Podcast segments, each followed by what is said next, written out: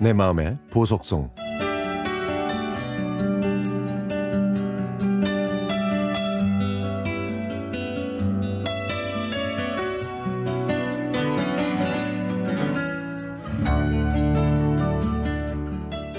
어머니는 나무를 좋아하셨습니다. 그래서 틈만 나면 초등학생인 저한테 바구니와 과도를 주시고는 쑥과 나무를 뜯어오라고 하셨죠. 하지만 나무를 한 번도 캐보지 못했던 저는 어떻게 해야 할지 몰라서 교회 친구인 은영이한테 나물과 쑥이 어디에 많은지 물어보고 같이 가자고 꼬셨지만 은영이는 싫다고 고개를 저었습니다. 할 수 없이 제가 숙제를 대신해 준다고 해서 은영이는 억지로 저와 함께 나무를 캐러 갔습니다. 제가 쑥을 캐서 가져가면 어머니는 쑥이 이리저리 다 흩어졌다면서 늘 꾸중을 들었는데요. 그래서 그날은 꾀를 냈습니다. 제가 은영이의 일주일분 숙제를 다 해주기로 하고 은영이가 캔 나물과 쑥을 제 것과 교환하기로 말이죠. 근데요, 그런데도 어머니한테 야단을 맞고 말았습니다. 바구니에 담기 전에 쑥에 달라붙은 덤불을 깨끗하게 털고 담아야지 이렇게 덤불이 붙어 있는 쑥을 그대로 가져오면 어떡하냐고요. 그래서 다음에는 은영이한테 열흘 분 숙제를 해주기로 하고 나무를 함께 뜯으러 갔는데 제가 높은 곳에서 그만 굴러 떨어지는 바람에 잠시 정신을 잃고 말았습니다.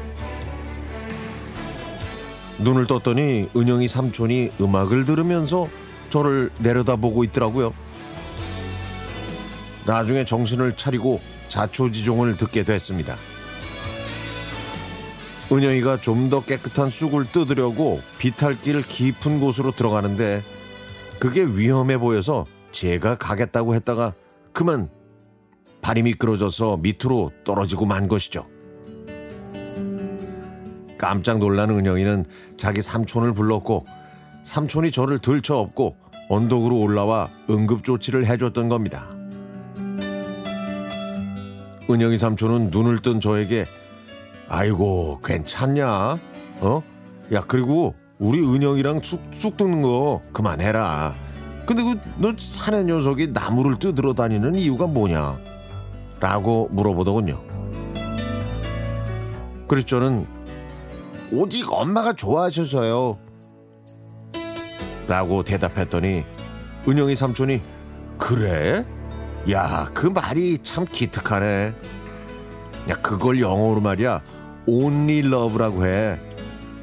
너 여기 앉아서 이 노래 한번 들어볼래? 하면서 팝송의 팝자도 모르는 저희에게 외국 노래를 들려주었습니다. 이것이 제 인생의 첫 팝송이 됐죠. 저는 지금도 이 노래를 듣고 있으면 친구 은영이와 함께 쑥을 뜯으러 다녔던 그때의 기억이 떠오릅니다. 만약에 그날 제가 그 비탈길에서 떨어지지 않았다면 이 멋진 노래를 영원히 몰랐겠죠? FM 팝스를 통해 제 추억을 소환해줄 이 노래를 오랜만에 듣고 싶습니다.